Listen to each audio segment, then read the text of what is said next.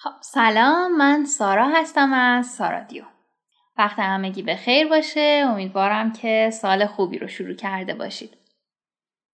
امروز اومدم یه کتاب جدید بهتون معرفی کنم به اسم تیمبوکتو تیمبوکتو نوشته پولاستر و ترجمه شهرزاد لولاچی هست. از ویژگی های ظاهریش که بگم کتاب کوچولویی قطعش جیبیه و دیویس صفحه هست تقریبا. کتاب کوتاهیه؟ یعنی این کتابیه که اگه خودتون بخواین بخونین بکنم یکی دو بار یه جا بشینین کامل بشه خوندش یا چند شب قبل از خواب. و ما هم اگه بخوایم صوتیش کنیم قسمتاش خیلی طولانی نخواهد شد. در مورد کتاب باید بگم که کتاب نسبتا عمیقیه و مفاهیم خیلی جالبی داره در کنار اینکه کشش خیلی بالایی داره. البته من به هر کتابی نمیگم کشش داره ولی این واقعا کشش داشت. یعنی کتابی بود که سخت بود زمین گذاشتنش. در مورد زندگی یک سگی هستش که صاحبش رو به احتضاره و داره از دنیا میره. صاحبش یک کارتون خوابی بوده که هیچ کس دیگه ای هم نداره که بعد از مرگش از سگش مراقبت کنه. به همین خاطر می‌دونه که این سگ بیکس میشه و سرنوشتش اینه که سگ ولگرد بشه. کتاب در مورد زندگی این سگ بعد از مرگ صاحبش و خب خیلی خیلی داستان قشنگی هست و اون اتفاقاتی که میفته تصمیماتی که این سگ می‌گیره مبارزه ای که می‌کنه خیلی کتاب عمیقیه به نظر من. نکته جالبی که در مورد کتاب خیلی نظر منو جلب کرد این بود که پلاستر خیلی خیلی حرفه‌ای تونسته خودش رو جای اون سگ بذاره و زاویه دید خیلی خیلی قشنگی انتخاب کرده برای خودش. و به اون زاویه دید تا آخر داستان وفادار مونده. این خیلی مهمه تو کتاب ها زاویه دید بعد از مرگ صاحبش از زبون همون سگه. البته قبلش هم یه جاهایی در واقع از زبون سگه بود. بیشتر داستان از زبون همون سگه هستش. و خیلی خیلی قشنگ تونسته این کار رو انجام بده و مشکلاتش رو بگه. حسی که در اون لحظه داشته رو بتونه بیان کنه واقعا این نکتهش به نظر من خیلی عمیق و جالب بود. و این نشون میده که چقدر این نویسنده حرفه‌ایه. و البته که خودتونم می‌دونید پلاستر چقدر حرفه‌ایه. چندین نمایشنامه و کتاب و کتاب شعر داشته و چندین جایزه گرفته.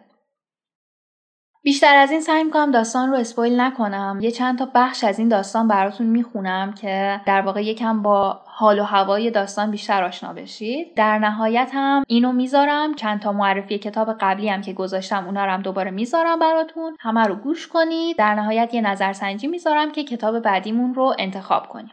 like و کامنت فراموش نشه. اگه منو از Castbox یا بقیه app های پادگیر میشنوید حتما subscribe کنید. اگه بهم ایمیل بزنید خوشحالم می‌کنید. پس مستر بونز به دویدن ادامه داد و هرگز درباره تعبیر آن رویا تردید نکرد. وقتی به سر خیابان رسید و وارد خیابان بعدی شد تازه متوجه شد که دنیا به آخر نمی‌رسد. صاحبش را پشت سر گذاشته بود و دنیا دهان باز نکرده و او را نبلعیده بود. آسمان آتش نگرفته بود.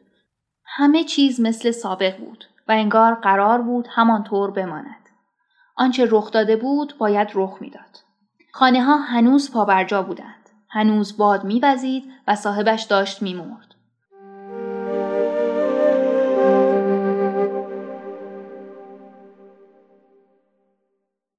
اگر نتوانی بخوانی چطور می‌توانی آدرس پیدا کنی؟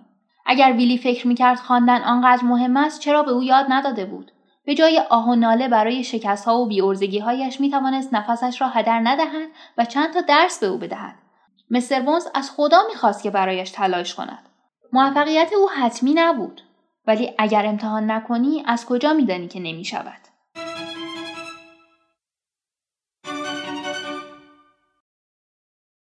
و اگر گیرت نیندازند خطرهای زیاد دیگری هم سر راحت هست.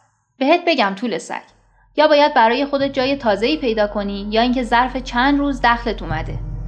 خوب به دوروبرت نگاه کن. سر هر خیابان یک رستوران چینی هست و اگه فکر می‌کنی وقتی از کنارشون رد میشی دهنشون آب نمیافته باید بهت بگم از خوراک خاور دوری ها هیچی سرت نمیشه. اونا عاشق مزه گوشت سگ هستن داداش. آشپز میره بیرون و ده بیستی تا سگ رو درست توی همون کوچه پشتی سر می‌بره. شاید اونا رو توی صورت غذا به اسم خوک یا مرغابی به خورده مردم بدن. اما فقط خودی ها می‌دونن که چی به چیه. سر خبره ها را که نمی‌شود کلاه گذاشت اگر نمی‌خواهی تو را توی بشقاب به عنوان موگاگای هند برای مردم سرو کنند باید درباره خودت خوب فکر کنی. نباید وقتی از جلوی آن سلاخ خانه های چینی رد می‌شوی دم تکان بدهی. شیرفهم شد مستر بونز. دشمنت را بشناس بعد حسابی ازش فاصله بگیر.